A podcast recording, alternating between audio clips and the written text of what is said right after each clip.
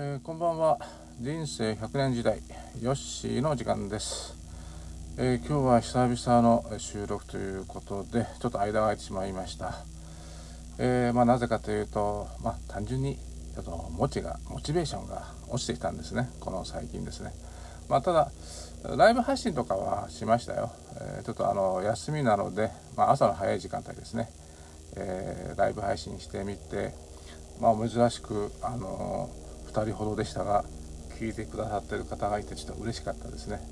まあ、なんと言いましても、まあ、こういう無名の人が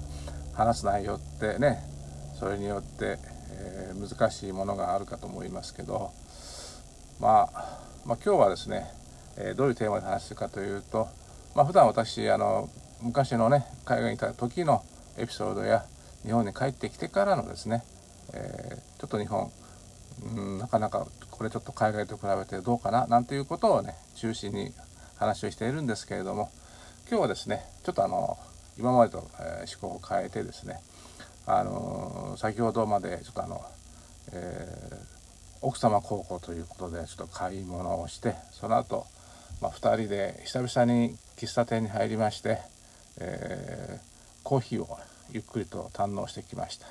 まあ、そのコーヒーもね久々に飲んだ結構深入りの深い焙煎をしたね豆で入れたコーヒーのストレートコーヒーでしたので、いやーなんか昔に戻ったような感じで、えー、まあ住宅街にある喫茶店だからでしょうね。まして日曜日のねうんこういう時間帯ですから非常に静かで、えー、すごくまったりとしたあの時間を過ごすことができました。まあ、その内容、まあ、どんなコーヒー飲んだかなんていうのはこう思わず写真撮ってちょっとインスタにねアップしてみたんですけれども、でまあアップする時にですねついちょっと悪い癖というか、あの普段英語や中国語同格で勉強してるもんですから、えー、ちょっと中国語をですね、えー、で感想を一つ添えてですね出そうと思って、えー、入れたんですけれども、意外と言葉が出てこなくてですね、えー、思わずあの、えー、スマホで画面を切り替えながらですね、えー、翻訳ですね中国語翻訳をしながらですね、えー、まあ書いたんですけどもねまあどうかな、あのー、まあそういう意味では逆に便利は便利ですよね。あでだって昔でしたらねこうそういう書いてる途中でですよね、あの書いてる途中でえこれなんていうのだったっけかななんて言ってね検索して、えー、そこに、えー、また改めて追加で書くなんてね、えー、ことだって無理じゃないですかね。まあそういう意味では、えー、で今もちょっと帰ってきてからこの配信をしながらですね、えー、ちょっと翻訳をなんか見てるんですけど、あれさっきと違う翻訳出てきたなとかでですねちょっと驚いたりはしていますけど、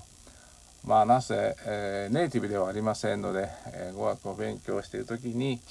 この自分で考えた文がですね、えー、合ってるのかどうかなって本当確認のしようがないと、うん、そういう意味ではこういうネット上の、ね、ツールである、まあ、翻訳機とか自動翻訳とかね、あるのは本当便利いいですね。すいません、ちょっとくしゃみが出ちゃいましたね。収録中にくしゃみが出るなんてねありえないですねということで、まあ非常にあの人間臭くて申し訳ありませんで、まあ、先ほども、まあ、妻と話したんです、ですけれども、どうしてもこの私なんかは一旦ね、日本からちょっと中途半端な年数離れてたもんですから、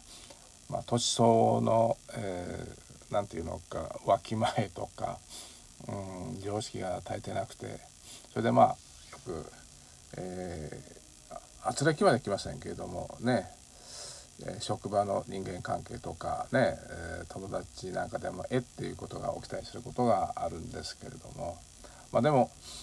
ちょっと話は元に戻りますが、先ほどの喫茶店で読んでた雑誌の中にですね、横浜にあるとある幼稚園のね記事が載ってました。そこではもう子どもの実践を重んじてのびのびと接していましたですね。ですから、えー、お世話をする先生たちのことを先生と呼ばないで、こうその名前とかさん付けとかですねしてやってると。で子どもたちにもあえておトイレなんかでも普通のトイレにこう余人をばらせてやったりとかですねしてるっていうのが書いてありましたね。これってね、まあ賛否両論あるんでしょうけれども、私はあのこういうことって大事だなと思うんですよ。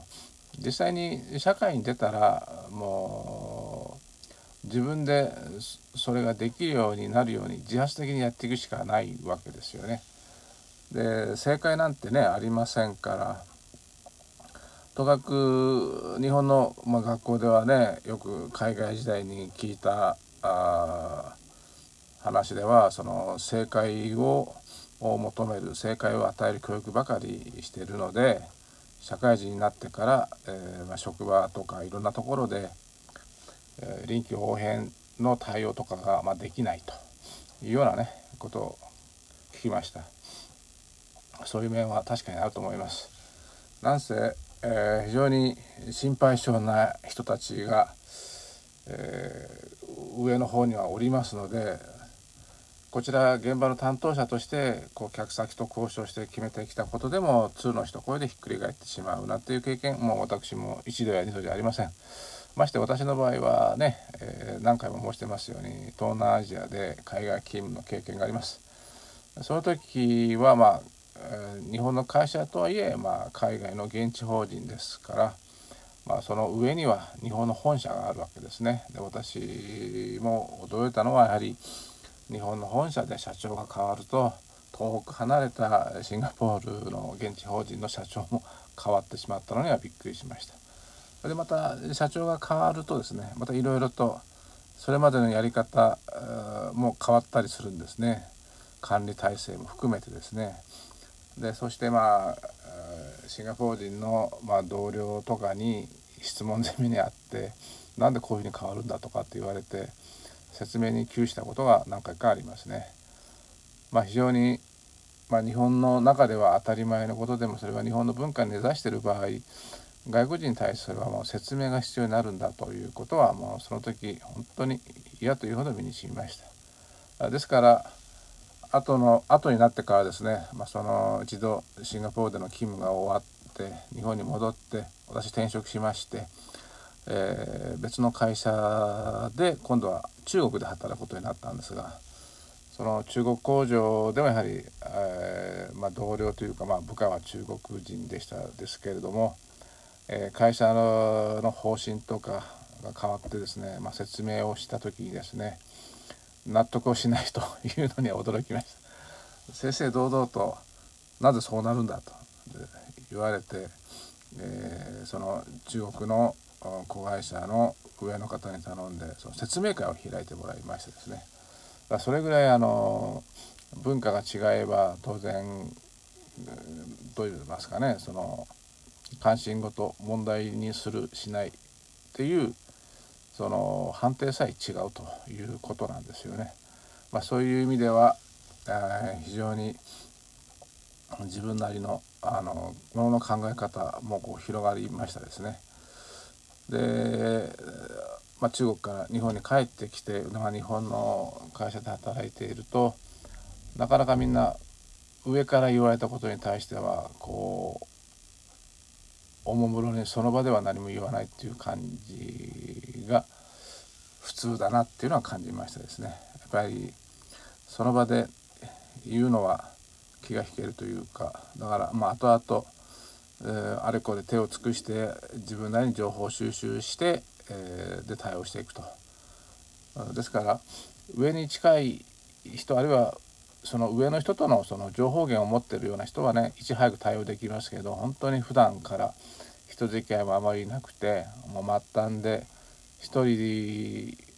でこう仕事をつましくしていると、そういう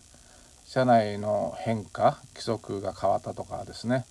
そういったことの情報が一番最後にいきなり来ますから、もう現場では混乱するみたいなね、そういうふうになってますよね。多分これはどんな業種でも業界でも日本の場合は あ, あるのではないかなと思います。まあ、これはもう日本の文化なんだなと最近ですね、やっとそう分析できるようになりました。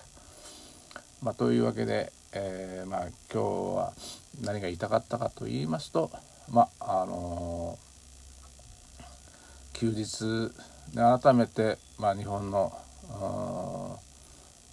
住宅街でコーヒーを飲みながら、えー、つらつらと思ったのは、えー、日本の文化に根ざしたものっていうのは当然なかなか簡単には変わるものではないですよね。まだ変えたら混乱を起こすようなということなんですね。えー、そういうことで、えー、今日のまとめとしましては、まあ、日本の良さでもあります。この長いクッションがあって上で決まったことを徐々に徐々に下に浸透していって、えー、それに合わせてみんなが対応していくと。でまあ普段からそういうコミュニケーションに難がある人はまああのー、急遽の対応を迫られて苦労すると。まあ、ですからもう普段からみんなとのコミュニケーションを取っていくことが大事だよと。結局そういうことになるかと思います。ということで今日はこの辺までといたします。ここまでご清聴ありがとうございました。